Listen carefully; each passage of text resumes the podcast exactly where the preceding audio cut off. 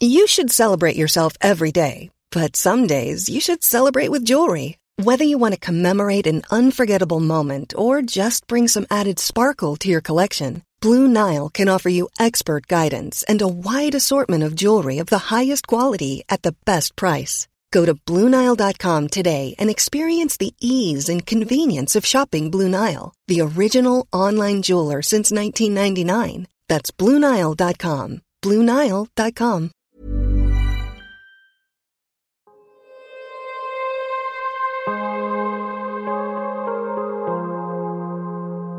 Vores mentale sundhed er nedadgående, og det er til trods for, at vi aldrig har været rigere, aldrig har haft flere muligheder og aldrig har levet længere. Det skal vi selvfølgelig tale højt om, så vi kan blive klogere på, hvordan vi får det bedre. Podcasten her handler om, hvordan vi kan lykkes med at være gladest og friest muligt i det ene, ofte ret travle liv, vi har. Og den handler om, hvordan vi kan lykkes med at være både professionelt ambitiøse og passe på os selv på samme tid. Jeg taler med eksperter og privatpersoner om alt det, der fylder inde i os. Min erfaring er, at når vi taler højt om de ting, så opdager vi, at der er mange andre, der bøvler med de samme ting. Og jeg tror virkelig på, at vi kan lære af og inspirere hinanden ved at dele vores sårbarheder, erfaring og viden. Så velkommen til Vores Mentale Sundhed, en Mindcare Collective podcast. Jeg håber meget, at du vil lytte med, og at du følger med på min Mindcare Collective profil på Instagram, hvor jeg hver dag deler indhold til refleksion, motivation og inspiration. Jeg hedder Lea Helmand. I podcasten i dag skal jeg tale med Nils Overgaard, som er forfatter til bogen Det hele handler ikke om dig. I bogen der skriver Nils om fem livsprincipper, som er baseret på den historiske tankegang, altså på en gammel filosofisk tankegang. Og det lyder måske lidt langhåret, men det er det virkelig ikke. Nils gør det faktisk meget lavpraktisk og brugbart, synes jeg i hvert fald. Jeg har gennem tiden læst mange bøger, der relaterer sig til at have det godt i livet, og det tænker jeg også, at mange af jer derude har. Og jeg synes faktisk, at Nils bog er en af de bedste, jeg har læst på området. Jeg håber, vi kan få nogle af bogens mange enormt vigtige pointer frem i snakken i dag. Og ja, ellers så kan jeg jo kun opfordre jer til selv at læse bogen. Inden vi starter vil jeg som altid også lige nævne, at du helt gratis og nemt kan støtte, at der bliver ved med at komme nye afsnit af vores mentale sundhed.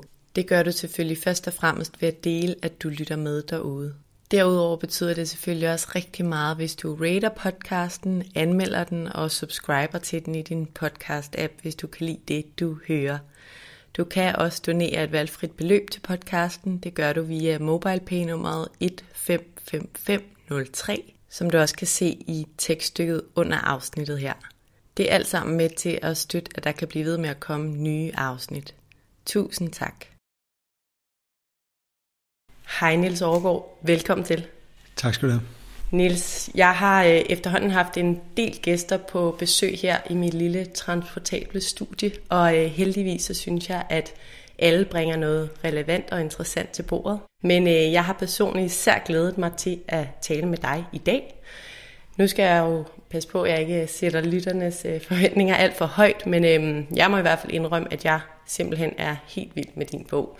Det hele handler ikke om dig, hvor du øh, deler fem livsprincipper, kan man sige, baseret på den historiske filosofi og de historiske principper. Og jeg synes helt personligt, at du med den bog kommer med en tilgang til livet, der giver rigtig god mening, og som på en måde er ret pragmatisk i forhold til, hvad vi reelt kan gøre for, ja, vel egentlig at få det bedste ud af tilværelsen og ud af livet. Og det er selvfølgelig de her fem principper fra din bog, som vi skal tale om i dag, og det glæder jeg mig til. Men inden vi dykker ned i det, Nils, så vil jeg gerne starte med lige kort introducere dig. Du er 41 år, du er far til to børn. Du er uddannet journalist og arbejder lige nu som medie- og kommunikationschef i Gyldendal, hvor vi sidder i dag. Jeg har fået lov at komme herind på besøg. Og så er du jo som nævnt forfatter og også foredragsholder i forlængelse af, at du har skrevet den her bog. Du kalder dig selv for hverdagshistoriker, og så har du udtalt, at du personligt har gået i en masse terapi, og du har læst en masse selvhjælpsbøger, som jeg tror mange af os har, men øh, det er faktisk dit møde med stoicismen, der virkelig har gjort en forskel for dig, og for hvordan du møder livet og forsøger at få det bedste ud af det. Og du arbejder faktisk hver dag på at forsøge at integrere de her principper i dit liv. Nils, inden vi springer ud i, i snakken om din bog og de her principper, kan du så ikke starte med lige at helt kort fortælle lytterne lidt om, hvem var stoikerne? Det øh, interessante ved dem er jo, især synes jeg, at de levede for flere tusind år siden, og på mange måder så havde de mange af de samme tanker og overvejelser, som vi moderne mennesker har i dag. Og det er jo både lidt skræmmende og ret inspirerende, synes jeg. Så kan du ikke starte med at fortælle lidt om dem? Hvem var de, de her historikere, bare kort fortalt? Jo, det, det kan du tro, og tak for de pæne ord om bogen. Det glæder mig jo enormt meget, når nogen øh, også får noget af det, ligesom som jeg selv har, har fået. Øh, jamen den korte øh, historie om stoikerne er, at det er jo sådan en, som du siger, det er jo flere tusind år gammel. Det er sådan tilbage til den vestlige civilisations vugge. Det er Grækenland, øh, 400 år før Kristus, hvor øh, Sokrates lever, som ligesom bliver den vestlige filosofis fader, som er, og noget af det, han gør, eller noget af det skift, han ligesom laver i filosofien, det er, at han tager det fra at handle om øh, himmellæmerne og alle de andre ting, til at kigge ned på menneskeheden, øh, vende blikket ned mod menneskerne og sige, hvorfor gør vi, som vi gør? Hvorfor lever vi, som vi gør? Og gå og stille en masse irriterende spørgsmål. Øh, og på mange måder kan man se stoikerne som hans arvinge. Øh, der er sådan en række af lærermester, som så ender med et par hundrede år senere end i samt der stifter den stoiske filosofi. Og det er egentlig fordi, at det blev udlagt som, at de, de er nogle af dem, der har prøvet at sådan systematisere hans måde at være i verden på, altså tage nogle af de der helt fundamentale principper, som er ligget, til grund for al vestlig filosofi, og så prøve at sige, hvad, hvad betyder det så for den måde, vi skal være i verden på?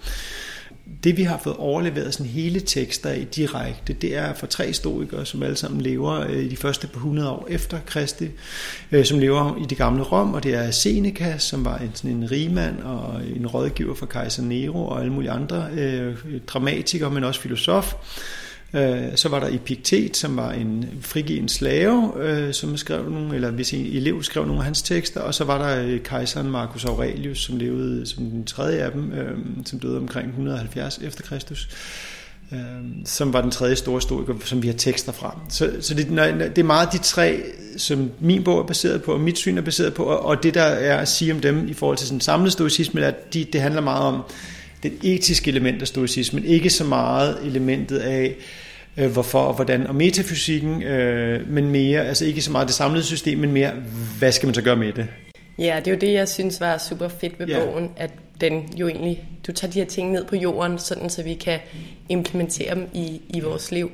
Lige en kommentar, vi sidder her inde i Indre By, og jeg tror, vi har en livgarden i, i baggrunden, så øh, der er lidt underholdning her ved siden af. Men Historikerne, du nævner de tre der, det er nogen, der også bliver, bliver nævnt flere gange i bogen, og det er deres værker, mm. du, du bygger på.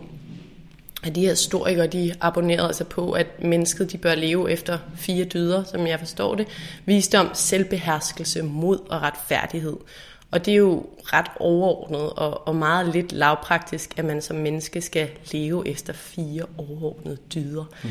Og det er også derfor, at du har taget de her historiske dyder og omformet dem til til de fem historiske principper, mm. som vi skal tale om. Og lige for at starte med at nævne dem, så er de fokuser på det, du kan kontrollere. Succes er at gøre det rigtige. Selvdisciplin gør dig fri. Døden er din ven. Og som titlen siger, det hele handler ikke om dig. Og lad os starte ved det første princip, Nils, som jeg jo især er kæmpe fan af. Jeg tror, hvis jeg skulle vælge et princip at tage med, så, så var det helt klart det princip. Fordi ja, jeg tror, der er mange af os, der kender det her med, at vi bekymrer os rigtig meget. Mm. Det er også noget, jeg har været inde på i tidligere podcast, og jeg tror, at mange af os ved, at mange af de her bekymringer, de bliver ikke til noget, men, øh, men vi er rigtig gode til at bekymre os. Ja. Kan du ikke fortælle lidt om det her princip? Jo, øhm, og tak for introduktionen til dem, fordi altså, det er også vigtigt for mig at sige det der med, at det er der, hvor jeg selv har ligesom bearbejdet den stoiske filosofi, og som du også er inde jeg er jo ikke uddannet filosof eller et eller andet. Det er jo min øh, tolkning af det. Men nu har bogen været på gaden et par år, og det er klart, at jeg udsendte bogen, så var jeg lidt bange for, okay, vil folk nu sige, at det hele er forkert? Altså jeg vil sige, der har været spørgsmål om forskellige ting, men grundprincipperne her tør jeg godt stå på mål for, at det fagner det væsentligste i sådan den stoiske etik i hvert fald. Jo, så det fokuserer på det, du kan kontrollere. Det er fra Epiktet, der den ene af de store stoikere, som ligesom er ham den frigivende slave, som så starter en filosofisk skole, efter han bliver frigivet Øh, en af hans elever, øh, Ariane, han skriver hans filosofi ned.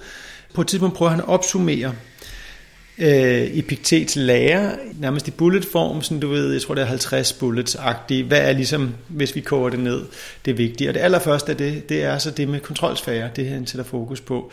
Og jeg er enig med dig i, det er måske det allervigtigste, hvis man ligesom kunne det til fulde, hvilket ingen kan, tror jeg, så var man allerede i mål, han har sagt, fordi så, så, så, så giver resten af verden sig selv. Øh, ja, man er dine, for langt. Med dine ord, hvorfor, hvorfor ser du det som rigtig vigtigt, også i forhold til dit eget liv? Jamen, fordi det, det, det smukke ved det er jo, at det er så logisk, at der findes noget, man kan gøre noget ved, og noget, man ikke kan gøre noget ved.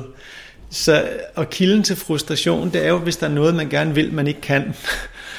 øhm, så man ophæver jo ligesom den kilde til frustration, eller bekymring, eller besvær, eller ærgelse, hvis man ligesom man eliminerer det spænd mellem verden, som den rent faktisk er, og verden, som man ønsker, at den skulle være. Den eliminerer man, hvis man lever inden for det. Fordi hvis du ligesom bare erkender, hvad du kan gøre noget ved, og ikke kan gøre noget ved, så er du allerede der fri. Fordi så kan du handle og gøre noget. Og så hvis du ligesom accepterer helt uden forbehold alt det, som du ikke kan gøre noget ved. Og det er helt um- svært, måske umulig øvelse at acceptere det uden forbehold. Så har du ikke nogen problemer. Hmm, så det er svært, men, men værd at stræbe efter, ikke? I den grad, og det minder jo meget om, som nogle af de andre ting, i bogen også gør, altså om buddhistiske tankegang, at det er, jo, øh, det er jo vores drift mod, at tingene skal være anderledes, end de er, som volder os ondt. Det øjeblik, vi accepterer. Og jeg tror faktisk, at acceptdelen er den sværeste del for moderne mennesker. Øh, vi er meget øh, opdraget til, at vi skal handle, og et eller andet. Den, den del af det med at gøre det, vi kan inden for det, vi kan, den er nemmere for os sådan intuitivt at gå til, tror jeg. Men hvor den der med kontroltabet i at sige, hvor lidt vi egentlig kan styre i verden, den er meget ubehagelig. Fordi stoikerne siger jo, at vi kun kan styre vores tanker og handlinger, eller med et andet ord, vores valg. Altså, vi kan ikke styre, hvad der sker os, men vi kan vælge, hvad vi tænker om det. Det er jo en af Epiktets kernesætninger. Vi kan ikke styre begivenhederne og omstændighederne, men vi kan altid styre, hvad vi tænker om dem.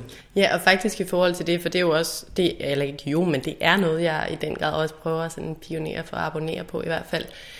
Fordi jeg synes, det giver super god mening, om end det er svært. Men det er faktisk noget, jeg nogle gange har fået, ikke mange, men et par sådan pushbacks på. Altså, kan du egentlig kontrollere dine tanker? Nej. Men, men handler det ikke om, at man skal øve sig i det, og så kan vi reelt jo lave nogle nye nervebaner i vores hoved og i vores hjerne, som... Jo, og jeg er jo enig i, at man ikke kan vælge at styre sine tanker. Altså hvis man ligger sig øh, og, i seng om aftenen og har tankemylder og et eller andet, og ikke kan sove, så er det ikke sådan, at nu, nu siger Epiktet, at du skal styre dine tanker, så kan du bare gøre det.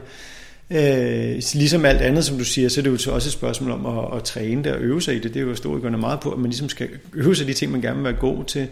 Øh, men jeg tror, at det, for mig er det vigtige jo ikke, at man skal kunne det 100%. For mig er den vigtige i det princip, det er, at man tager ejerskab over det.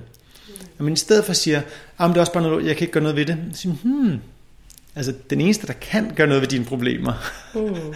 er faktisk dig. Mm. Øh, og hvis du ikke kan gøre noget ved det, så skal du måske... Så må du acceptere det, så må du acceptere, der er tankemøller, så må du acceptere, at du ikke kan sove om natten. Altså, jeg har også nogle gange de der perioder, hvor man så vågner om natten og ikke kan falde i søvn igen og sådan noget. Og det, det er jo det værste, men det sjove er, at det øjeblik, man accepterer, at man ikke kan, så falder man i søvn. Ikke? Du, du arbejder i bogen med det der destruktive, konstruktive ja. bekymringer. Jo, fordi der er jo, det er lige præcis, og det er jo, det er jo også det der med, at folk spørger sig, skal man så bare ikke gøre noget ved verden og bare acceptere den som natten? Men det synes jeg ikke. Jeg, jeg synes, vi skal gøre noget ved verden, og jeg, jeg synes jo, altså konstruktiv bekymringer, det er jo det, man rent faktisk gør noget ved med handlinger, hvor man sætter handling bag sin bekymring. Øh, jeg er i tvivl om, om jeg husker at låse døren. Hvis jeg er nok i tvivl, så går jeg ud og lige tjekker, om den er låst, mens jeg ligger i sengen, for lige at tjekke det. Så kan jeg handle, så kan jeg ligesom løse problemet. Øh, hvis man er Greta Thunberg, så bliver man bekymret og angst over klimaet, eller i hvert fald bekymret. Øh, så kan man sige, det kan jeg ikke gøre noget ved. Jeg kan så gøre det her. Jeg kan ikke ændre verden. Jeg kan ikke blive generalsekretær i FN i morgen. Jeg kan faktisk sætte mig ned med et papskilt og prøve at ændre verden. Nu, nu, nu er hun selvfølgelig et fortegnet eksempel, men for mig er hun et eksempel på rent faktisk at gøre noget. Fordi jeg tror, at angst er nogle af de der farlige følelser, dårlige følelser, øh, også opstår, eller i hvert fald bliver forstærket af ikke at gøre noget. Mm. Altså det er balancen, og så destruktiv bekymring er, hvor man bare går og bekymrer sig og ikke gør noget. Og det er derfor, jeg, jeg, jeg bliver rigtig øh, øh ærgerlig, når jeg hører om begrebet klimaangst. Fordi jeg synes jo, det er fantastisk, at unge mennesker i dag tager klimaet meget mere alvorligt, end min generation har gjort. Og jeg tror, der er en enorm energi i de yngre generationer, som kommer til at ændre verden. Øh, jeg synes, det er ærgerligt, når man hører om, når, når det bliver til angst, fordi altså, som jeg ser det, angst øh, har ikke nogen funktion i den her kontekst, andet end at den er destruktiv over for de mennesker selv, og at det gør dem mindre, mere, mindre handlingsparate, end handlinger gør. Så, du ved, for vid, hvordan verden ser ud, forhold dig til den, og så gør noget. Og så på den tid måske man også vide, hvornår man skal stoppe med at gøre noget, og ligesom holde fri, fordi ingen mennesker kan redde hele verden. Mm, det giver god mening. Når vi taler om det her, så øhm, kommer jeg også til at tænke på sociale medier, som du også er ja. inde på i din bog, fordi det er jo om noget der, hvor mange, og jeg tror måske især den yngre befolkning, kan, kan få en masse bekymringer, mm. som de egentlig ikke kan kontrollere. Og uh, ting, man gerne vil have, eller ting, man gerne vil gøre. Jo, så kan man jo så måske få de ting, eller gøre de ting, men det er jo ikke sikkert, hvis det handler om en eller anden mm. ideal krop, eller mm. ideal kæreste, eller et eller andet. Du er heller ikke synder lidt positivt over, positivt over for sociale medier i din bog. Vil du ikke prøve at uddybe lidt om det? Jo, selvfølgelig. Øhm, altså jeg tror, jeg ved godt, jeg, jeg kan lyde lidt som en gammel mand i den der bog, og det er jo også på nogle områder. Altså, men jeg er jo ikke som sådan mod sociale medier. Altså, fordi sociale medier er et værktøj, og det kan bruges til gode ting, og det kan bruges til negative ting. Øh, jeg er fra mine egne erfaringer og fra en masse, øh, det er forskning, der så er kommet frem i løbet af de senere år, bliver det så bare vist, at det har en masse negative konsekvenser for unge selvbillede, deres angst, alle mulige ting. Øh, jeg tror, at det er jo bare verden på speed, øh, for at sige det på en anden måde. Altså sådan, den der sammenligningssyge og alle de der ting, alle de der, øh, som du siger, måler selv mod nogle helt urealistiske idealer, som ingen øh, mennesker lever op til. Øh, det, det, det taler til nogle af de svageste, øh, mest sårbare sider i os mennesker, og det er det, jeg synes er ubehageligt ved dem, at hvis ikke man er bevidst om det, og så bruger dem aktivt, jeg synes jo, det er godt at bruge en hammer, hvis du bruger den til at slå et søm i, men det er dumt at bruge den, hvis du bruger den til at slå folk i hovedet med. Og sådan ser jeg også på de sociale medier, den kan jo bruges til at forbinde sig til andre mennesker, den kan bruges til at udbrede gode budskaber, som, øh, som dit projekt, eller min bog, bruger jeg jo også. Sociale medier til at, at sælge i citationstegn fordi jeg, vi jo hver især synes, at vi gerne vil dele noget med andre, som vi synes er, er, er vigtigt, og det gør alle mulige mennesker på alle mulige måder hele tiden. Så det er jo ikke fordi, det i sig selv er negativt, men jeg tror bare, det, har, det kan have en masse negative konsekvenser, og det kan føre en masse unødvendige problemer ind i ens liv, som man slet ikke havde, før at man, øh, man scrollede i sit feed. Når vi så taler om, om det her princip med, at ligesom bekymre dig om det, du kan kontrollere, eller fokusere på det, du kan kontrollere, og sociale medier, og også helt generelt. Hvad er det så lavpraktisk, vi i din optik bør gøre for ligesom at leve eller implementere det princip? Jamen jeg tror jo, at jeg, altså det nemme er jo bare at logge af og ikke aldrig bruge dem, og det tror jeg ikke er særlig, altså det er jo ikke særlig mange, der kommer til at gøre. Altså vi kan, vi kan lige så godt leve i verden, som den er, i stedet for en eller anden øh, idealverden, som ikke findes. Altså jeg, jeg tror, det vigtigste, man kan gøre, og det prøver jeg selv med meget, meget, meget, meget, meget blandet held, det er at blive bevidst om, hvad det er, der sker, når man er på de platforme. Øhm, og jeg, jeg har sådan selv noget med, hvor meget tid jeg vil bruge på det. Jeg kan sådan overvåge min skærmtid øh, løbende og dagligt øh, i forhold til at prøve at holde min skærmtid under en eller anden grænse, jeg sat for mig selv, fordi det er i hvert fald en eller anden indikator på, om jeg synes, jeg bruger for meget eller for lidt af mit energi på det. Og det andet er jo så den der med at være observere, hvad det gør ved en at være på det, synes jeg jo også er en anden del af det, at altså, man kan jo godt få en dårlig følelse af at sidde og kigge på alle de andres perfekte liv, og alle er på ferie og et eller andet. Øh, det, som jeg altid sådan selv minder mig om, det er jo, at, at det, det jo ikke er virkeligt. Altså vi har jo alle sammen prøvet at møde folk, hvor man har fulgt dem på sociale medier, og det, det hele bare kører, det hele kører ud af, så møder man dem i virkeligheden og siger, at det hele går helvedes til. Ikke? Øh, min mor er død, og min, jeg er ved at blive skilt, og et eller andet. Ikke? Altså du ved, men, vi sådan det fortegnet, men vi kender det alle sammen, tror jeg, i forskellige grader. Og det synes jeg er værd at minde sig selv om, at folk jo ikke har, man har det jo ikke bedre, end man har det, uanset hvor i verden man er. Det, det er også inde på det næste princip. Øhm, og så endelig, så, så det der med, at jeg sådan, jeg synes, det der er rigtig svært ved sociale medier selv, det er jo, at man jo altid poster noget for at få noget respons. Altid. Så det vil sige, at hver eneste gang, jeg poster noget på sociale medier, så sætter jeg noget af min egen tilfredshed med min dag uden for min egen kontrolsfære. Og det gør bare, at jeg er relativt opmærksom på, hvor meget jeg har lyst til at være aktiv. Eller, altså fordi ja, det er meget, meget svært for mig ikke at følge med i, hvor mange der så synes, det er interessant. Det er jo også en interessant viden at have, hvad folk egentlig synes er interessant af det, man laver. Men det er samtidig også noget, der sådan, ja, på en eller anden måde taler til det svage i en selv, som siger, at så lægger man tilfredsheden med det, man har lavet uden for sin kontrolsfære. Ja, du, altså, du fortæller det også meget fint i bogen, og nu siger du det også, ikke, det der med, at vi kan kontrollere vores handlinger og tanker, og når vi poster noget på en story eller mm. i en post, så ligger, så, så har vi jo ikke den kontrol mere, fordi lige pludselig er alle dem, der liker eller reagerer på det, på en eller anden måde i kontrol. Vi de, har, de har indflydelse over dit humør, og det er ret ubehagelig tanke, når man sådan ser på det på den måde, fordi det er jo, man udliciterer til alle mulige mennesker, man ikke rigtig kender sin egen lykke. Og det er jo det modsatte af det projektet i den stoiske filosofi handler om, nemlig at tage det tilbage. Øh, der er sådan et citat, jeg er ret glad for for tiden. Øh, det er en fransk, øh, jeg ved ikke om han er filosof eller forfatter, som hedder Nicolas Chamfort. Han siger noget i retning af, at lykken er en øh, svær ting. Den er meget vanskelig at finde hos sig selv og umulig at finde andre steder. Der er kun et sted, du kan finde tilfredshed og glæde i livet, og det er ikke i det næste job, og det er ikke i dit tøj, det er ikke i din partner, det er ikke i alt muligt andet, det er inde i sig selv. Og den tankegang, øh, om man så lever helt op til den leg, er rigtig vigtigt at have, synes jeg. Og så, nu ved jeg godt, at vi er lidt lang tid ved det første princip, men som jeg ser det også der, hvor der er rigtig meget fylde. Hvis vi nu lige lægger øh, sociale medier lidt til højre, og bare sådan helt generelt i livet, mm. det her med at have destruktive og konstruktive mm. bekymringer. Hvordan minder du dig selv om det? Er det sådan hver morgen lige at huske dig selv på det, eller når du kan mærke en dårlig følelse, så husker du dig på det? Eller? Jamen altså alle principperne, alle fem gør jeg ligesom igennem i morgenbadet hver morgen. Og så tænker jeg over, og så prøver jeg at gøre det konkret og sige, hvad betyder det for min dag i dag? For ligesom at have et eller andet at hænge det op på. Så, så jeg, jeg, altså, jeg er jo sådan en relativ øh, vane, jeg er meget, meget vanemenneske, altså relativt slavisk i at prøve at forholde mig til det hver dag, og tænke, hvad, hvad kan det betyde for i dag? Øhm, så det gør jeg med alle principperne. Og så vil jeg sige, det der med kontrolsfære, det, det, det synes jeg er godt til, når jeg oplever et problem. Eller sådan, ople- altså jeg, jeg har en oplevelse af, at jeg har for travlt, eller et eller andet. Så jeg sige, hvad kan jeg gøre noget ved? Mm. Og det gør jo, det er jo ikke en løsning i sig selv, men det giver jo et perspektiv at anskue en hver problemstilling ud fra, som er ret effektiv. altså fordi jeg går og synes, jeg har lidt travlt, så kigger jeg i min kalender og arbejdskalender, så kigger jeg ugen igennem til, hvad, hvad sker der den her uge?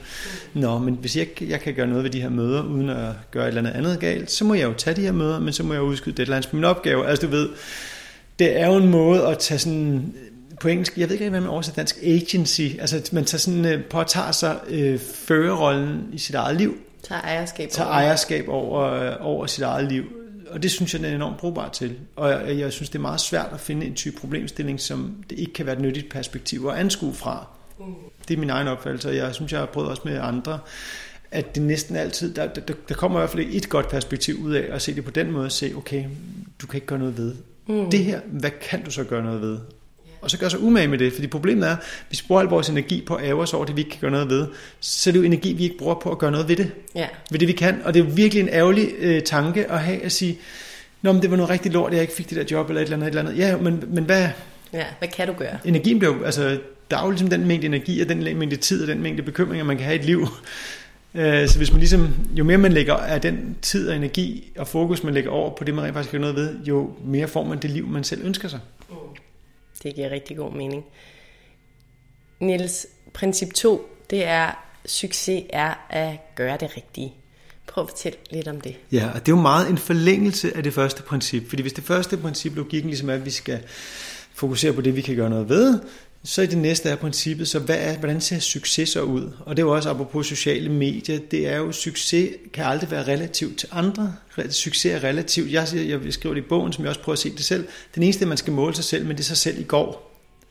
Vi kommer alle sammen til den her, det her øjeblik, til de her omstændigheder, vi er i lige nu, med helt forskellige forudsætninger. Altså sådan vidderligt det er så forskelligt, det liv, du har levet for det liv, jeg har levet. Så hvis jeg skulle sidde og sammenligne mig med dig om, at du var god til et eller andet, som jeg gerne vil være god til, så er det helt meningsløst. Mm, men det gør vi jo bare til. Vi laver ikke andet. Når vi ser og, det, og det er helt og... meningsløst. Øh, og, altså jeg, jeg har sådan et billede fra mig selv, da, da jeg boede i København, kunne løbe jeg ture om søerne. Jeg kunne ikke lide at blive overhalet. Og det er jo meningsløst, fordi for det første vidste jeg ikke, hvor langt de andre havde løbet. For det andet var jeg ikke eliteløber. Eller, altså, der var ingen, altså, der var, det var sådan en rigtig dum, dum, dum øh, indstilling i hovedet. Jeg, jeg, der var ikke noget i, altså, jeg var slet ikke eliteløber på et plan, hvor at jeg skulle have nogen forudsætning for at tro, at jeg var hurtigere end de andre. Jeg kunne bare ikke lide, når jeg blev overhældt, så jeg prøvede at lade være at blive overhældet. Og det er for mig sådan et billede på, at jeg aner ikke noget om de andres tur, eller hvad for form de, om de træner til Marserne om, øh, om to dage, eller hvad de gør. Og alligevel så vil jeg gerne være med.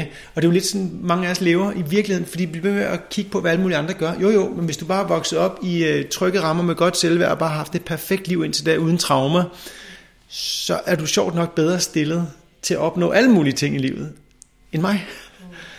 Så derfor, øh, jo mere tid vi bruger på sociale medier på at se, hvordan andre klarer sig, det er jo tid igen, vi ikke bruger på at gøre noget ved det, vi kan. Og så synes jeg, det der med bare at kigge på sig selv i går og så sige, Jeg kan ikke være perfekt menneske. Det kan godt være, at jeg har noget, jeg gerne vil stræbe efter, men jeg ved også, at jeg aldrig kommer derhen. Hvordan var jeg for et år siden? Er jeg en lille smule bedre nu? Jo, det synes jeg faktisk. Nå, men så er det jo fint nok. Men det kræver også bare, det er i hvert fald også noget, der har fyldt mange podcast-afsnit indtil nu, det her med selvværd. Ikke? Altså det kræver jo egentlig et virkelig godt, stærkt selvværd for at have den erkendelse, eller leve efter den, og være sådan, jeg skal ikke sammenligne mig med nogen andre, det er kun mig, og det er i øvrigt ikke mine præstationer, det er, hvad der er inde i mig er vigtigt. Hvad er succes for mig? Præcis. Er det et godt job, eller er det at være der for mine børn, eller hvad er det? Det er jo det, og jeg tror, at øh, det er lige præcis, altså min egen oplevelse er, og det er den også svaghed, og det vil jeg også komme ind på om lidt, men det er jo, at hvis, jeg tror jo også, at bevægelsen går begge veje. Jeg tror, at hvis du stopper med at kigge på, hvad andre gør, og starter med at sætte pris på dig selv og det, du gør, så bygger du også selvværd op. Altså du ved, det bliver sådan en, en øh, det bliver jo en, en godartet cyklus, hvor at man ligesom bygger sig selv op, i stedet for at bryde sig selv ned øh, med gode handlinger. Eller, altså gode handlinger, og det er ikke ment i en eller anden sådan bibelsk forstand, men i handlinger, man selv ønsker at foretage. Det tror jeg er min nye definition af det, jeg prøver at lave. At, at sige, hvis man gør det, man gerne vil gøre, så gør man jo handlinger, der er gode for en selv i hvert fald. Ikke? Altså sådan for at bygge sig selv op. Det, og, så, og jeg tror rigtig meget på, med mig selv kan jeg mærke, at jo mere jeg gør det, jeg egentlig godt kunne tænke mig at gøre, jo gladere er jeg for mig selv. Altså jeg, jeg bliver jo simpelthen gladere for mig selv af at bruge en dag på at vaske tøj og støvsuge, øh, end at ligge på sofaen og spise chips en lørdag. Og det er ikke fordi, det skal lyde som sådan noget øh, frelst, øh, protestantisk, øh, selvpine, et eller andet. Men det, det, det, det, det observerer jeg bare med mig selv, at tilfredsheden med mig selv bare er større. Svagheden ved det er selvfølgelig, hvad så hvis du ikke er effektiv og dygtig og et eller andet? Hvis dine handlinger ikke er der, kan du så være glad for dig selv alligevel? Og det er jo så det næste øh, punkt i rejsen. Men hvis man ligesom starter med at vende blikket væk fra omverdenen og ind på sig selv, og så gør sig umage der, så er man et godt sted, synes jeg. Men det kræver bare disciplin, og det kan vi jo komme ind på lige om lidt i, i uh, punkt 3, men lad os sige, sociale medier ikke fandtes, mm. så var det i hvert fald det nemmere. Ikke? Uh, man kom i hvert fald sjældnere, tror jeg, til at kigge andre helt, steder hen. Jamen helt, altså der er jo en helt, vi kommer ind på det også lidt sikkert, men altså, der er jo en hel verden, der gør alt, hvad den kan for at stjæle din opmærksomhed og din tid. Mm. Punktum. Al, altså, ja, hele industri. Ja. Hvis jeg må sige en ting mere, inden vi går videre til den, så det der med succes at gøre det rigtigt. Jeg ser det jo meget som også et... Altså vi, jeg, jeg ser, når jeg ser på sådan os vestlige moderne mennesker, så lever vi meget på betinget lykke. Forstået på den måde, at det er, når jeg får det næste, så bliver jeg glad. Og man kan jo se andre mennesker gøre det, og hvis man kigger lidt på sig selv, kan man også se sig selv gøre det hele tiden. Det næste job gør mig glad, det næste partner, så er det næste bolig, så er det det næste barn, så når barnet bliver lidt større, så er det øh, et eller andet, et eller andet, et eller andet, så er det sommerhus. Altså du ved, vi kan blive med at fylde på, at lige når vi kommer derhen, lige på den anden side af, nu kommer Gyldendal med årsregnskab i dag, lige på den anden side af årsregnskabet, så har jeg bedre tid. Altså du ved, vi har hele tiden sådan den der, hvor vi lever i en verden, der ikke findes, og hvorpå det vi kontrollerer. Vi lever i en fremtid, der, ikke, der, der i bedste fald er hypotetisk, som der engang var en, en send-lærer, der sagde til mig. Øh, fremtiden er i bedste fald hypotetisk. Så vi lever et sted, der ikke findes, hvor der kommer lykken. Og det er en rigtig ærgerlig måde at leve på. Fordi målet må være, at det er de aktiviteter, vi foretager os, der er tilfredsheden i sig selv. At det er der, vi finder dem, ikke i, at Altså i princippet, den, den samtale, vi har nu, der lige nu er målet, og så hvis nogen så bliver glad for at lytte til det, så er det jo bare heldigt. Men ens glæde ved at have deltaget, skal jo egentlig ikke være betinget af det. Det skal være, om det var, gav mening at være her i det her øjeblik og sætte pris på det skal være i nuet, selvom mm. det kan være svært. Du skriver i bogen, jeg har skrevet det her citat ned. Faktisk kan konstant kortsigtet tilfredsstillelse uden tanke for konsekvenserne næsten garantere et ulykkeligt liv på mm. længere sigt. Mm. Det hænger jo rigtig fint sammen med også alle de her studier, der viser, at mere eller flere materialistiske ting eller jobs osv., det giver ikke langsigtet lykke, selvom vi nogle gange kan snydes til at tro det. Nej, og der er jo to sørgelige ting ved det. Det ene er jo, hvis man ser det på sådan en analogi, en lidt sådan, øh, slidt billede, men sådan, ser det som sådan en bjergbestiger, ikke? Altså op, man faktisk op på tinden. Det ene er jo, at hvis man kommer til tinden, så kigger man meget hurtigt på den næste tinde. Så går der fem minutter, og så kigger vi på den næste. Øh, det er sådan, vi lever rigtig mange af os. Det andet er, hvis man så ikke når målet, er man så en fiasko. Og det synes jeg er rigtig ærgerligt, for hvis ikke man nyder vejen, så er man jo en fiasko. Hvis man kun er styret af at nå målet eller ej. Så, så hele den der mål, jeg er meget målorienteret, alt det der som sådan en plusord i tiden, at man skal nå mål og sætte sig mål og sådan hmm, jeg er ikke så meget til det. Jeg er mere til at øh, fokusere på processen, og så skal målet nok komme. Øh, det tror jeg meget på, fordi så er man også tilfreds, selvom der sker et eller andet. Hvis nu i bjergbestigeranalogien, der kommer en snestorm 200 meter fra, at du når toppen af Mount Everest, var du så en fiasko? Var turen sådan en fiasko? Det er ærgerligt, hvis ikke du har nyt udsigten op i Himalaya, og, og det hele bliver ødelagt af et eller andet, øh, som du ikke kan gøre noget ved. Jeg talte faktisk med en rigtig god ven forleden dag, som vi har tit den her snak, fordi han vil bare gerne, og det tror jeg, jeg ved ikke om det er mere udbredt blandt mænd, det skal jeg ikke kunne sige, men øhm, det her med at blive, uh, han vil bare gerne være økonomisk uafhængig, og vi snakker mange millioner, så han bare ikke skal tænke over noget. Og jeg bliver bare ved med at sige til ham, hvad hvis du ikke når det? Hvad hvis du ligger der som 70 år, ikke at du skal dø når 70, men bare ikke har nået at tjene de millioner, har du så ikke haft et godt liv? Ja. Altså det synes jeg, det er godt nok farligt, medmindre man så er super glad i sit liv, og sit job hver dag, og ja, ja. i hvert fald nyder vejen også. Men det er det, jeg kan sagtens genkende. Jeg vil da hellere være økonomisk uafhængig, end at have det, som jeg har det nu. Det vil jeg da meget hellere, at have alle de millioner. Øhm, men jeg tror bare, man, man misforstår øh, lykke, hvis man tror, det gør en lykkelig. Mm. Altså, fordi hvis det gjorde en lykkelig, så vil der jo ikke være afvendingsklinikker i Hollywood.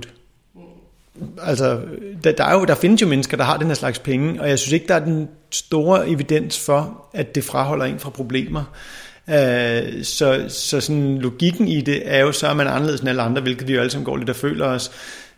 Men jeg, jeg, jeg skriver jo også i bogen, jeg tror ikke, der er nogen, der bliver glad at ligge på en tropestrand og slappe af på et luksusresort et helt liv. Jeg, jeg, tror simpelthen ikke, det, jeg tror ikke, det er et godt liv. Jeg, jeg vil meget hellere, og det mener jeg helt oprigtigt, jeg vil meget hellere have mit øh, hverdagsliv med alle de problemer, der nu er, end et liv, hvor man forestiller sig, at man bare skulle ligge en hængekøj glå.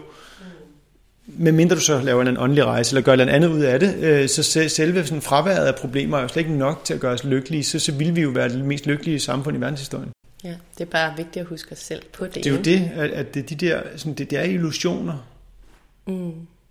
Nils tredje princip, det er selvdisciplin gør sig fri. Og jeg tror faktisk, det er det princip, jeg personligt har det sværest med.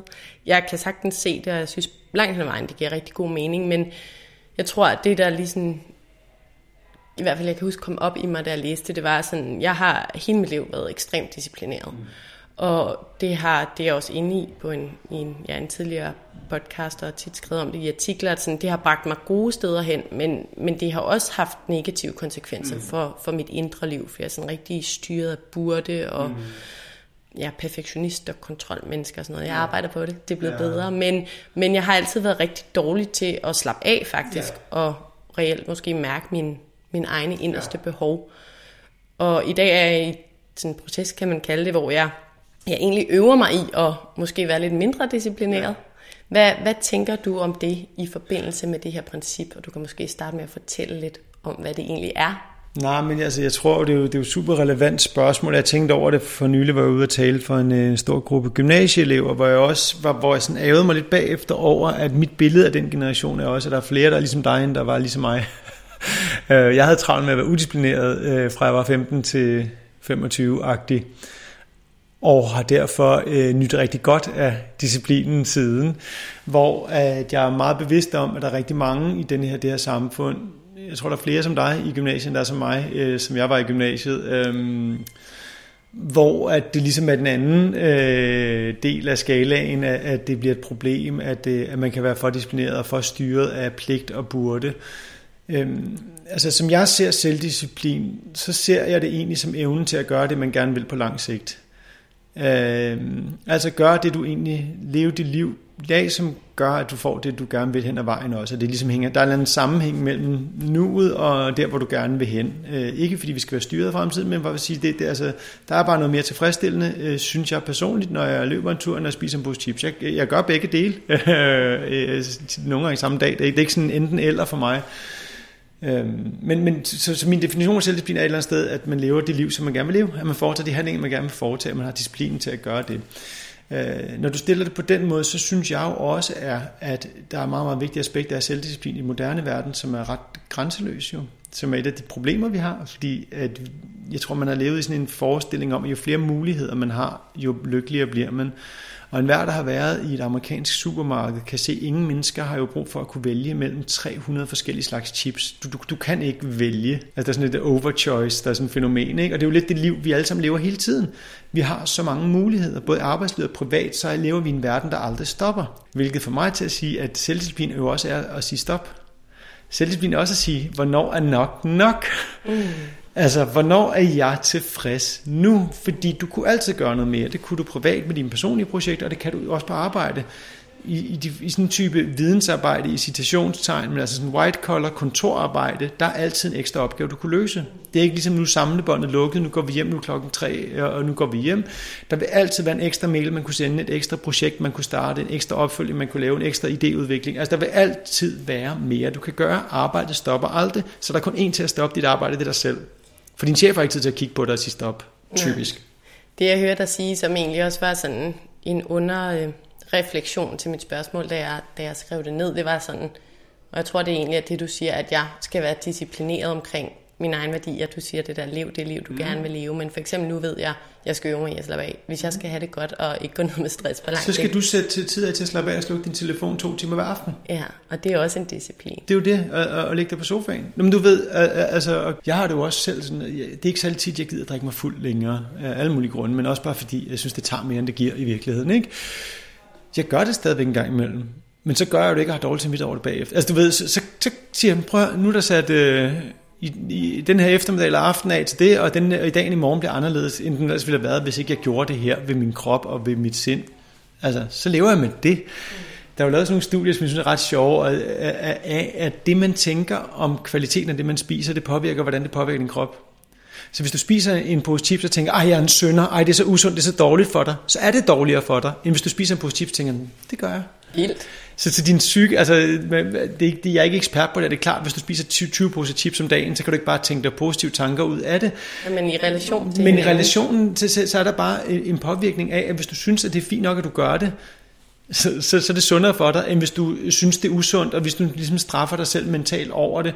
Og det, det er for mig også et billede på det andet der, at hvis man ligesom så drikker sig fuld en gang om måneden, og så tænker, åh, oh, dagen efter, ej, jeg er så dum, ej, jeg kunne have løbet en lang tur i dag, nu kan jeg kun løbe en kort tur, åh, jeg kunne have nået så meget mere, åh, jeg kunne have skrevet en ekstra bog, og alle mulige ting så tror jeg, det er usundere for kroppen, hvis man bare siger, prøv det er fint. Mm. Og vi kender jo alle sammen mennesker, der lever lidt mere bekymringsfrit end os selv. det, det gør jeg i hvert fald mange. Øh, og, og der er jo noget bare dejligt over bare og, og, også at give slip. For jeg tror jo, mange af livets store oplevelser er jo, når vi giver slip til en koncert, øh, til at se noget kunst, et eller andet andet, sex, alle de der ting, det, der, der, der, der er jo ikke nogen glæde ved selvdisciplinen. Altså hvis selvdisciplinen til en koncert er at stå og gå i takt, eller ved at have sex, eller ved noget andet, den skal jo ikke være der der. Så jeg tror, der, der skal selvforglemmelsen jo komme ind, men, men det kan jo også kræve selvdisciplin at komme derhen for nogle af os. Jeg synes, det er super interessant, det du nævner, især det med det studie der, det må, jeg, det må jeg lige finde frem, men jeg tænker også, det kobler til det med, at, at der er jo også studier på, at jo, jo med, altså hvis du møder livet med sindsro og med mm. egentlig åbenhed frem for bekymringer og negativitet, så lever du længere, du har det bedre, du er længere ung, altså kropsligt. Det er ret vildt. Det er en kæmpe, altså, det, det, den er ikke svær at sælge, vel? Eller sådan, det, det, det, man får ligesom gode ting og, øh, og mister dårlige, men det, det er klart, at det, men selvdisciplin er jo også at gøre det i virkeligheden, og så, så lidt tilbage til det, vi ikke rigtig nåede før med selvdisciplin. Der er sådan, som jeg ser, sådan to veje ind i. Der er sådan den konstruktive vej med, at stoikerne var meget på, hvis du gerne vil være god til noget, så gør det. Og hvis du, gerne vil, hvis du ser en, der er god til at holde offentlige taler, så i stedet for ærget over, at de er gode til at holde offentlige taler, så se på, hvad de har gjort for at blive det. Og det er typisk, det de siger, relativt banalt, så taler man offentligt. Altså, hvis du gerne vil være god til at lave podcast, så lave podcast. altså, så øver du dig i det, så laver du teknikken at kende, og, og hvordan man gør det. Øh, så det er sådan en konstruktiv del af det. De siger egentlig ikke for at sige, at man kan blive alt, men sige, at dem, der er gode til noget, de er sjovt nok øvet sig på det. Det er jo sådan meget banalt, men også veldokumenteret af moderne videnskab. Den sådan mere øh, defensive del af det, det er jo den del, som jeg synes er sindssygt vigtig i moderne verden, nemlig det, vi var lidt inde på før. Der eksisterer meget, meget store virksomheder i den her verden, meget, meget avanceret teknologi, som lever af at tage din tid fra dig. Det er deres forretningsmodel, øh, hele underholdningsindustrien, social media.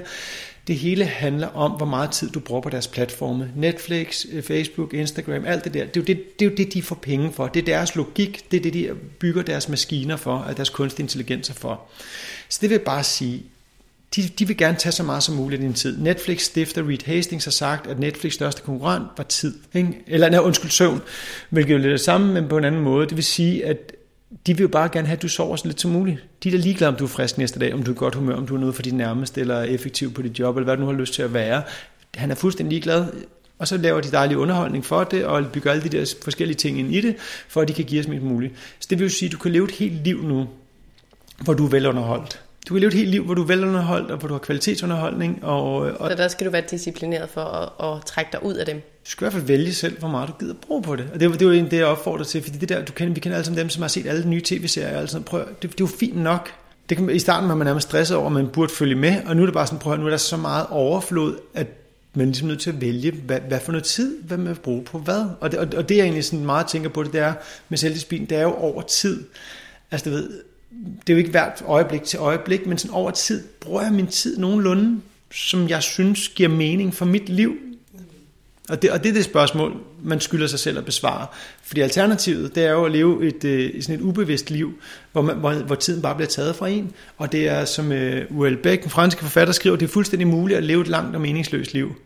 Der er ikke nogen, altså der er ikke nogen øh, indbyggede kræfter i livet, der kommer og tilfører det mening, eller der kommer og tilfører, at du er glad for det. Der er der selv, som jeg ser det. Vi har mange opgaver, der påviler os selv.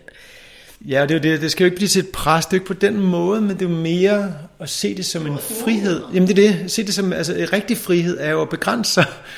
Altså, fordi hvis, hvis du hele tiden, hvis du aldrig begrænser dig, hvis man aldrig øh, fandt en mand eller en kone, eller du ved, friheden kan jo også ligge i begrænsningen. Øh, og frihed også i forhold til, hvor mange øh, kilometer synes man, man skal løbe på en uge, før man er glad for sig selv. Eller, altså, man også sige, at der er en grænse. Øh, fordi frihed skal også være, at man har tid til at bare være nærværende og bare være, uden at skulle være produktiv. Øh, ellers så, øh, så bliver livet også for, for, for tungt.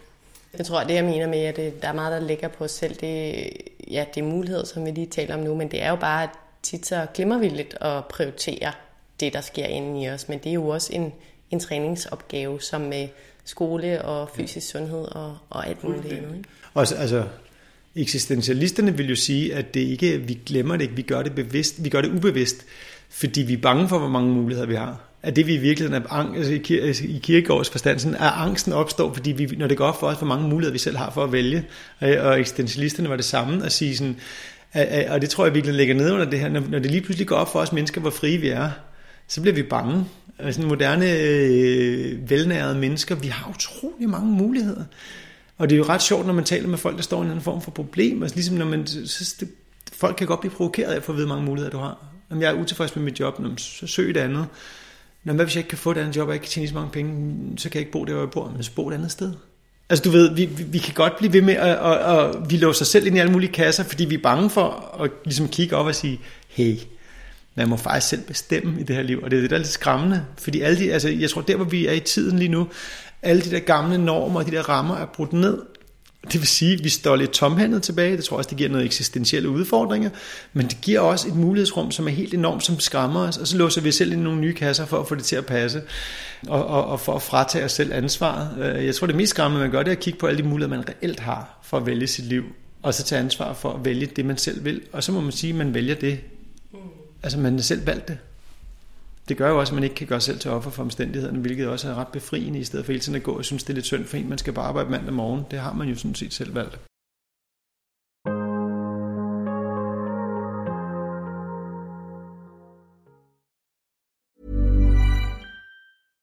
This is Paige, the co-host of Giggly Squad, and I want to tell you about a company that I've been loving, Olive and June. Olive and June gives you everything that you need for a salon quality manicure in one box. And if you break it down, it really comes out to $2 a manicure, which is absolutely insane. It's also so easy to get salon worthy nails at home with Olive and June. The difference between how your nails used to look when you did them yourself and now with the Manny system is a complete game changer. The best thing about Olive and June too is it's a quick dry, dries in about one minute, lasts for five days, and full coverage in up to one to two coats. Visit oliveandjune.com slash perfect Manny 20 for 20% off your first system. That's oliveandjune.com slash perfect Manny 20 for 20% off your first system system.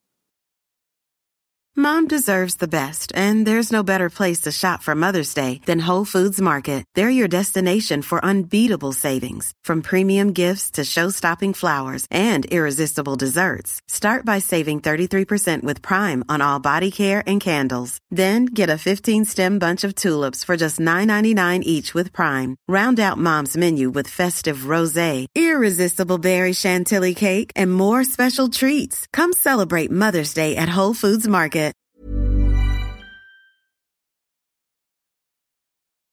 Princip 4, det er døden af din ven, og det lyder jo egentlig dystert, men du har en virkelig god point med, at det kan være gavnligt at have den erkendelse. Jeg tænker også, at det kobler meget til buddhismen og og ting som det. Du skriver også ret fint i bogen øh, det her citat, men hvad er det så, døden kan tilbyde dig? Det kan give dig perspektiv, fokus og ultimativ frihed til at få det bedste ud af livet. Jo, men det er jo, altså historikerne er optaget, at man skulle se verden, som den var. Altså vi skal ikke gå og stikke os selv blå i øjnene, vi må se den, som den er. Og en af de ting, der ligesom er faktuelt, det er, at alle mennesker nogensinde har levet, de døde. Øh, det er faktisk det eneste, vi reelt kan vide om vores fremtid. Og derfor er der jo noget enormt paradoxalt ved, at hvis vi går og har en masse fremtidsbekymringer alle sammen, som du også siger, alle mulige forestillinger og bekymringer og glæder og fremtidige glæder, vi går og drømmer om at opnå, det kan vi godt leve i fremtiden. Det er helt hypotetisk, men det ene, som vi rent faktisk ved, det tør vi ikke kigge på, øh, i, før det er for sent. Og det er jo lidt tilbage til det med selvdisciplin også. Altså, vi har den tid, vi har. Der er ingen, der har lovet os noget. Der er ikke nogen, altså, vi, der er ikke et, det eneste, vi ved, det er, at der er en udløbsdato. Og det vil jo så sige, at alle de beslutninger, vi træffer med, hvordan vi bruger vores tid, de ligger ligesom på et, et, et afgrænset spektrum. Vi ved ikke, hvor langt det afgrænsede spektrum er, men vi ved, det er afgrænset.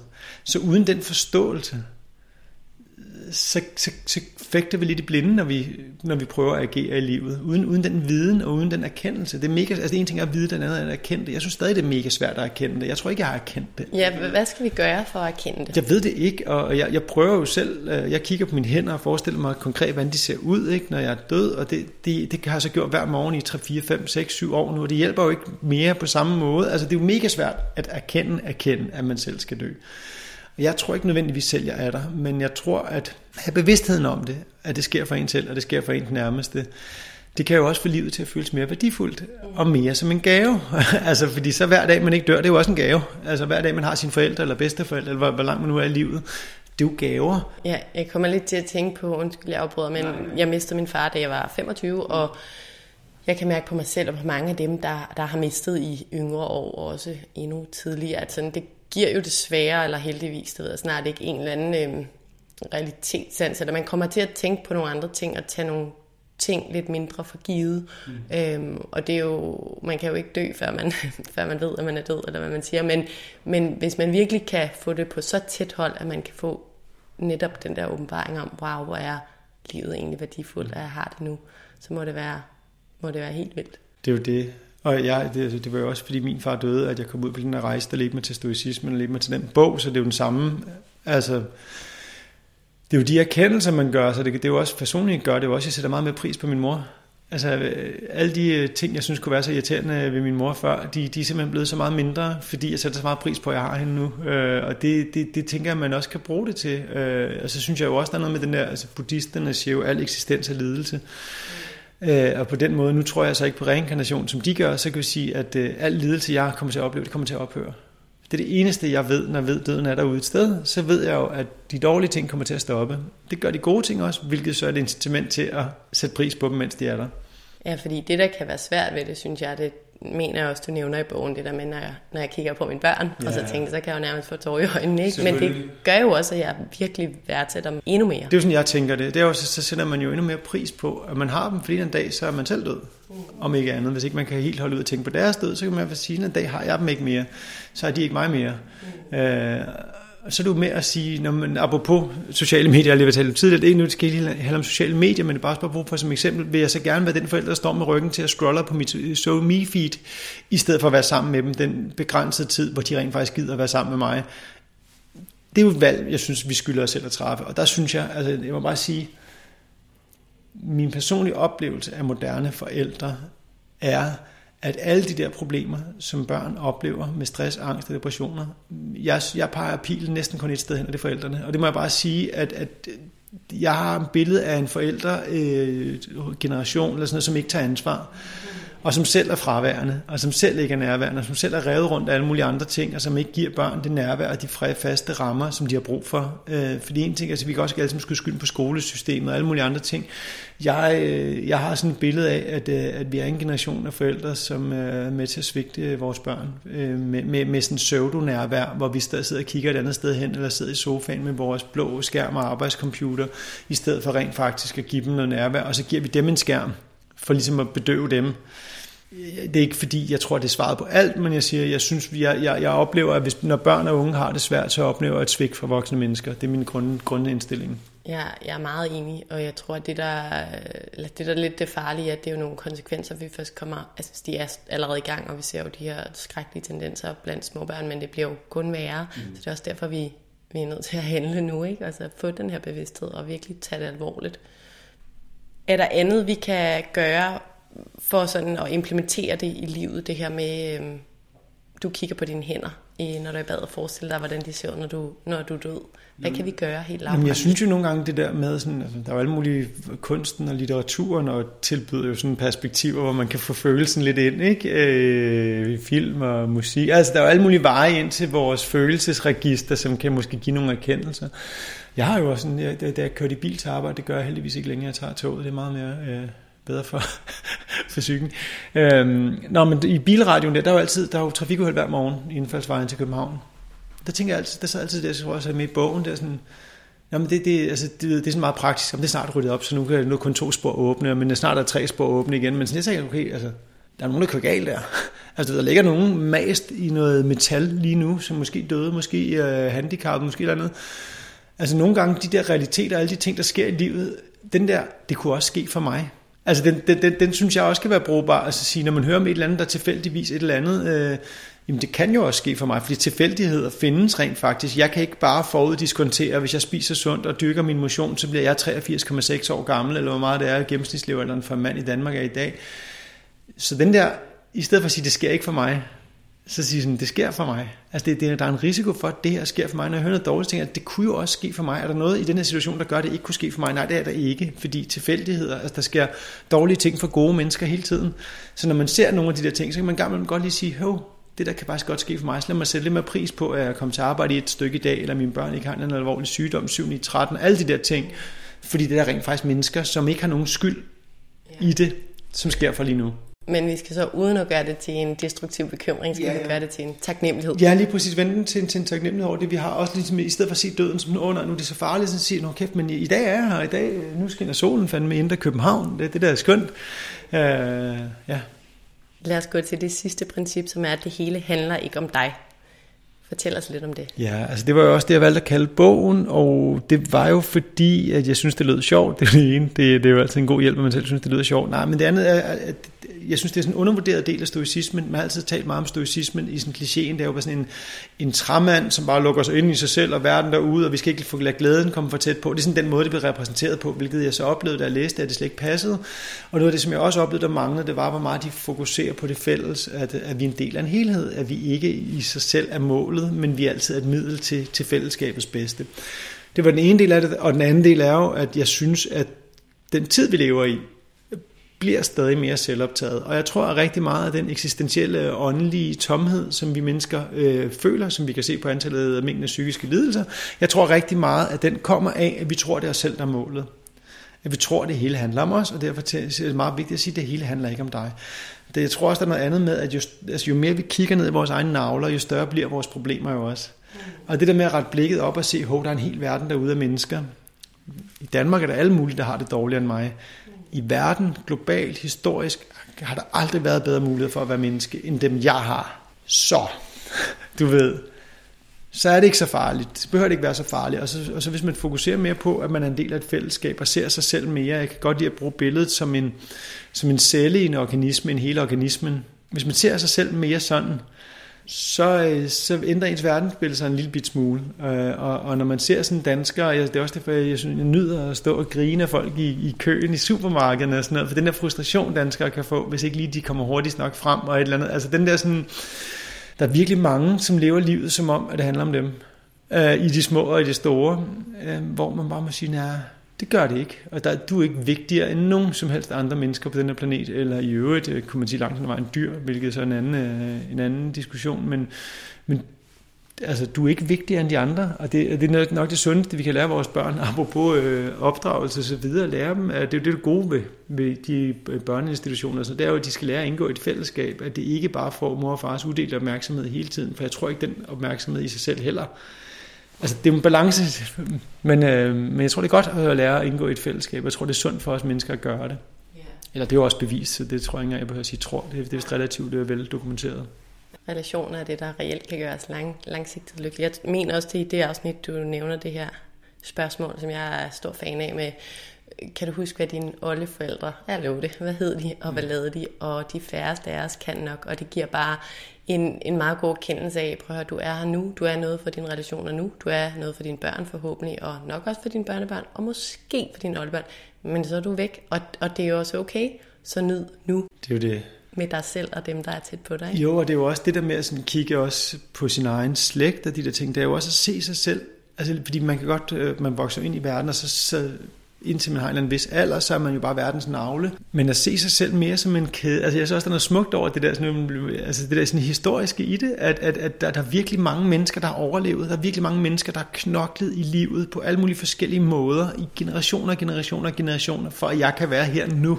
Der er virkelig mange, der har haft meget, meget dårlige liv, og meget, altså hårde livsvilkår, og været heldige i alle mulige situationer, for at de kunne leve længe nok til at reproducere sig, øh, både tilbage på savannen, men også i bundesamfundet. Alle de der hårde liv, som min egen slægt, mit eget kød og blod har gennemlevet, for jeg kan være her nu. Og det viser jo så også igen, så viser du sin egen rolle i livet, at man ikke er den der sol inde i midten af, af solsystemet, som det hele drejer sig om, men man mere er en lille kæde, både sådan, øh, på en tidsmæssig skala tilbage i tiden og frem i tiden, og så på sådan øh, det horisontale akse øh, ud mod andre mennesker. Er, er, er man meget mere er, er en lille led i en kæde, end man er centrum. Og, øh, og det kan jo give, tror jeg, også den følelse af forbundethed, som det moderne, senmoderne menneske går og savner, hvor det hele handler om os, og vi skal selvrealisere sig og sådan noget, men selvrealisering gør os ikke lykkelige. Det er ikke ved at finde vores passion eller alle de andre ting, vi bliver lykkelige. Det er ved at være noget for andre, at vi opnår det fineste, livet kan give. Det skal vi tage med videre. Vi har næsten tårer i øjnene herinde i studiet. vi er lige ved at være ved vejs ende, men lige inden jeg stiller det aller sidste spørgsmål, så vil jeg gerne stille et spørgsmål, som jeg ret godt kan lide at stille folk, uafhængigt af hvad vi egentlig taler om. Øhm, mening med livet. Hvad er det for dig, Niels? Ja, men jeg tror, at øh, jeg tror, at jeg ser livet lidt som sådan en øh, option. Det er en øh, mulighed. Vi har livet af mulighed. Øh, så min mening med livet, det er at øh, gøre det bedst muligt med det, jeg kan, mens jeg er her. Og, øh, og det vil jo sige, det er jo ikke sådan et det er jo i forhold til mine relationer, i forhold til mig selv. Øh, se, hvor meget jeg kan få ud af den her eksistens. Hvad, hvad, hvad, hvad for nogle oplevelser, hvad, øh, hvad jeg selv kan få ud af det, og hvad jeg kan give videre til andre. Det tror jeg er min mening med livet. Men et eller andet sted tror jeg jo på, når det er sagt, jeg tror, at livet et eller andet sted, jeg, jeg er jo lidt på eksistentialisternes hold her, jeg tror, at livet er meningsløst. Jeg tror, at det er op til os selv at tilføre livet mening. Og øh, det synes jeg er et spændende projekt. At leve et liv, som man oplever som meningsfuldt, selvom det en eller anden dag brænder solen ud, og så dør al eksistens alligevel. Men mindre vi har rejst til et andet solsystem, så, så er faktum, det naturvidenskabelige faktum, er, at vi alle sammen, alt liv dør som vi kender. Ligesom det kom til lige pludselig, så kommer det også til at udgå lige meget mange generationer, så drejer sig om. Så hvis, hvis, hvis, hvis man ligesom tager udgangspunktet, som jeg lidt tænker, at, øh, det, at livet, eksistensen er meningsløst, så, så tilfører det eksistens gennem, øh, gennem det liv, jeg lever. Det synes jeg er, eller tilført mening, det, det synes jeg er, er, er spændende, det er værd at stå op for om morgenen gennem vel også ved at implementere de her fem principper? Jamen det er jo det, det er jo sådan et værktøj, eller det er jo en måde at være i verden på, hvor man, øh, ja, som jeg synes gør, gør det muligt. Altså der er sådan et citat, jeg også har med på bagsiden af min bog, fra Marcus Aurelius, hvor han siger noget i retning af, at livet er kort, frugten af det liv er en god karakter og handlinger for det fælles bedste. Og det opsummerer lidt stoicismen for mig. Altså, vi skal vide, at det er et kort liv, og så frugten af det her liv, det er en god karakter, og det er jo det, som jeg også taler om her, det er sådan ligesom at opbygge sig selv til at sådan være det, man gerne vil være, opleve, opnå det, man gerne vil opnå, øh, ikke så meget på det ydre som på det indre, og så være noget for andre, så, øh, så, der, altså, så der er nogen, der savner en, når man dør ikke fordi det har nogen funktion i sig selv, øh, fordi når man er død, så tror jeg ikke, at jeg får nogen glæde af det, men så har man måske efterladt nogle ringe i vandet. Øh, konkret i forhold til børn, men også bare i forhold til de mennesker, man har mødt, og måske kan man være en lille positiv påvirkning af verden, øh, og, og tilføre en lille smule mening til andres liv også. Det giver rigtig god mening. Det aller sidste, Niels, hvis du skulle øh, give lytterne tre råd eller tre reminders med, nu ved jeg jo, vi har talt om fem principper, så det ligger jo nok lidt i det, men hvis du lige vil sige sådan tre punkter her til sidst, hvad, hvad vil du så have, de skal tage med? Jeg synes, at alle skylder sig selv at stille spørgsmålstegn ved sig selv og sin eksistens og den måde, man lever sit liv på. Og, og ligesom, øh, jeg tror, det er Kirkegaard, der bruger begrebet, eller sådan øh, tanken, at man skal blive transparent for sig selv ved oraklet for Delphi stod der over indgangen, kend dig selv. Altså jeg synes, alle mennesker skylder sig selv at øh, investere øh, nogle, øh, noget opmærksomhed på at prøve at forstå sig selv. Fordi det er jo ligesom også udgangspunktet for alt det andet. Hvis du ligesom grundlæggende misforstår dig selv, så, så er alt det andet heller ikke så til så meget nytte. Så det synes jeg, man skal prøve at bruge noget tid på. Og så den anden vej, så skal man ikke fortabe sig i sig selv. Fordi det kan også blive sådan en evig øh, selvudviklingsrejse, som kommer til at handle om en selv. Men så også vende sig mod verden, og så se, hvad man, hvad man har at tilbyde. Og, øh, og se, hvordan man får mest muligt ud af det. Altså, hvordan man op, det lyder lidt forkert, men altså optimere, hvad man kan tilbyde verden. Altså, i stedet for at se, hvad verden kan give en, så se, hvad kan jeg egentlig bidrage med. Øh, det tror jeg er en, øh, det, er en sund øvelse at lave, at se, hvad, hvad er det for noget med det, jeg nu er kommet til verden med, jeg er kommet til det her øh, tidspunkt i mit liv på, hvad er det så, jeg kan bidrage med mest muligt. Mm. Så både at øhm, prioritere og selv bruge tid på at kigge ind i jer selv, men, men uden at gøre det for, når så det bliver for meget. Ja, uden at, altså, jeg tror det vigtige for mig er, at det ikke bliver målet, altså at det bliver et middel til at være i verden bagefter. Fordi hvis målet bare bliver at kende sig selv dybere og dybere, altså jeg, jeg tror jo ikke på, at vi har en fast kerne på den måde. Jeg tror, at kende sig selv er jo at forstå alle de mønstre, og alle den genetik og alle de vaner, alle de ting, vi har tillært os, alle mulige forskellige ting i vores opdragelse, alle mulige ting, og så forstå de omstændigheder, der ligesom former det menneske, man er, og hvad, hvad for nogle ting, man trives med, ikke trives med, at forstå grundene til det men så brug det til at vende sig mod verden, ikke til et projekt, hvor man tror, at man kan grave sig dybere og dybere, som sådan et løg, der bliver skrællet, indtil der er en kerne af sådan ren guld, som så er det, man er. For jeg tror ikke på, at der man er en ting. Jeg tror, man er det, man gør. Mm. Så hvis man forstår ligesom sine forudsætninger for at gøre, som man gør, så kan man også vælge, hvordan man er i verden, og det skal så være vendt mod, mod verden, og vendt mod de andre, og vendt mod, som Bibelen vil sige, sin næste, i stedet for sig selv. Ja, så for det største potentiale ud af livet via sig selv fra andre. Ja. Yeah. Niels, tusind tak, fordi du vil være med i dag. Din bog og din historiske tilgang til livet, den har, som jeg har nævnt, i den grad inspireret mig. Så jeg håber også, at der er nogen derude, der tager nogle gode ting og noget inspiration med fra vores snak i dag. Så tak, fordi du kom. Tusind tak.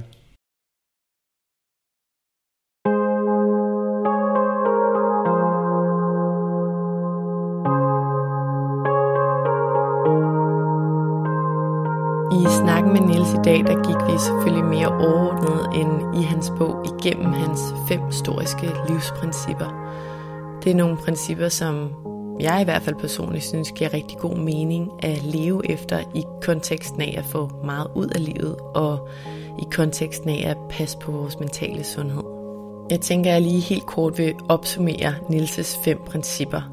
Så det første det er altså at fokusere på det, du kan kontrollere. Det er noget, jeg tror, at dem af jer, der følger med på Mindcare Collective på Instagram, ved, at jeg er stor fortaler for.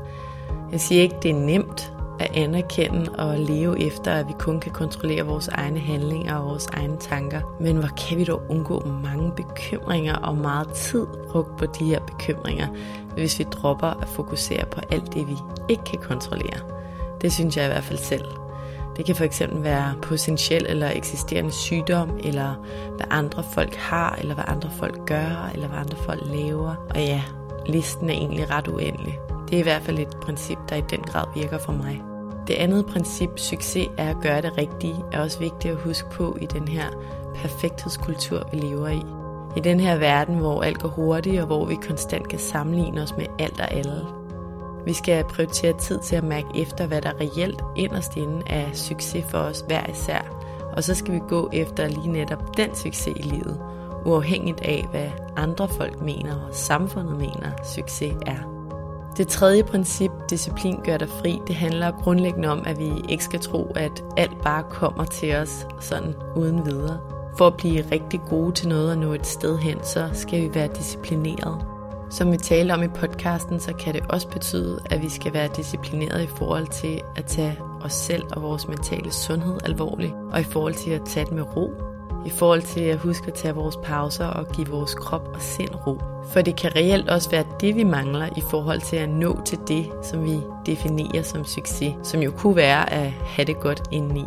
Pointen er i hvert fald, at vi skal være disciplinerede i forhold til de ting, der vil føre os hen til netop den succes, vi har defineret for os selv. Det fjerde princip, døden af din ven er med til at huske os på, at vi skal nyde det, der er lige nu, så meget som vi kan.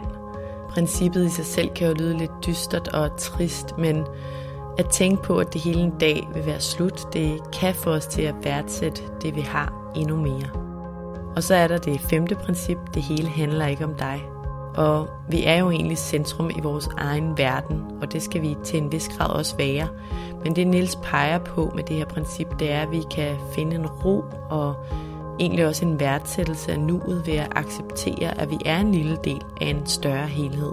Og han mener altså, at vi skal give det bedste af os selv til den helhed. Og det kan jeg godt følge. Vi skal også huske det her princip, når vi bruger vores smartphones, for når vi bruger dem, så fjerner vi os fra fællesskabet. Og fællesskab og relationer er det, som nærmest alle peger på, er en af de grundlæggende og essentielle ting, der giver os langvarig glæde i livet, som vel er noget, vi alle sammen stræber efter. Tusind tak, fordi du lyttede med i dag. Hvis du kunne lide det, du hørte, så husk, at du nemt og gratis kan støtte podcasten ved at dele, at du lytter med på sociale medier. Husk at tagge Mindcare Collective. Det betyder helt vildt meget. Hvis du kan lide podcasten, kan du også støtte den ved at rate eller anmelde den i din podcast-app, og ved at trykke på subscribe-knappen. Så ved du også altid, hvornår der udkommer et nyt afsnit. Det er alt sammen med til at støtte, at jeg kan blive ved med at lave nye afsnit af vores mentale sundhed. Som det sidste vil jeg også bare lige nævne, at du selvfølgelig altid er velkommen til at række ud, hvis du har feedback, idéer eller noget på hjerte, du gerne vil dele med mig. Du kan skrive til mig via min Instagram-profil, Mindcare Collective, eller via min hjemmeside, mindcarecollective.com. Tak fordi du lyttede med.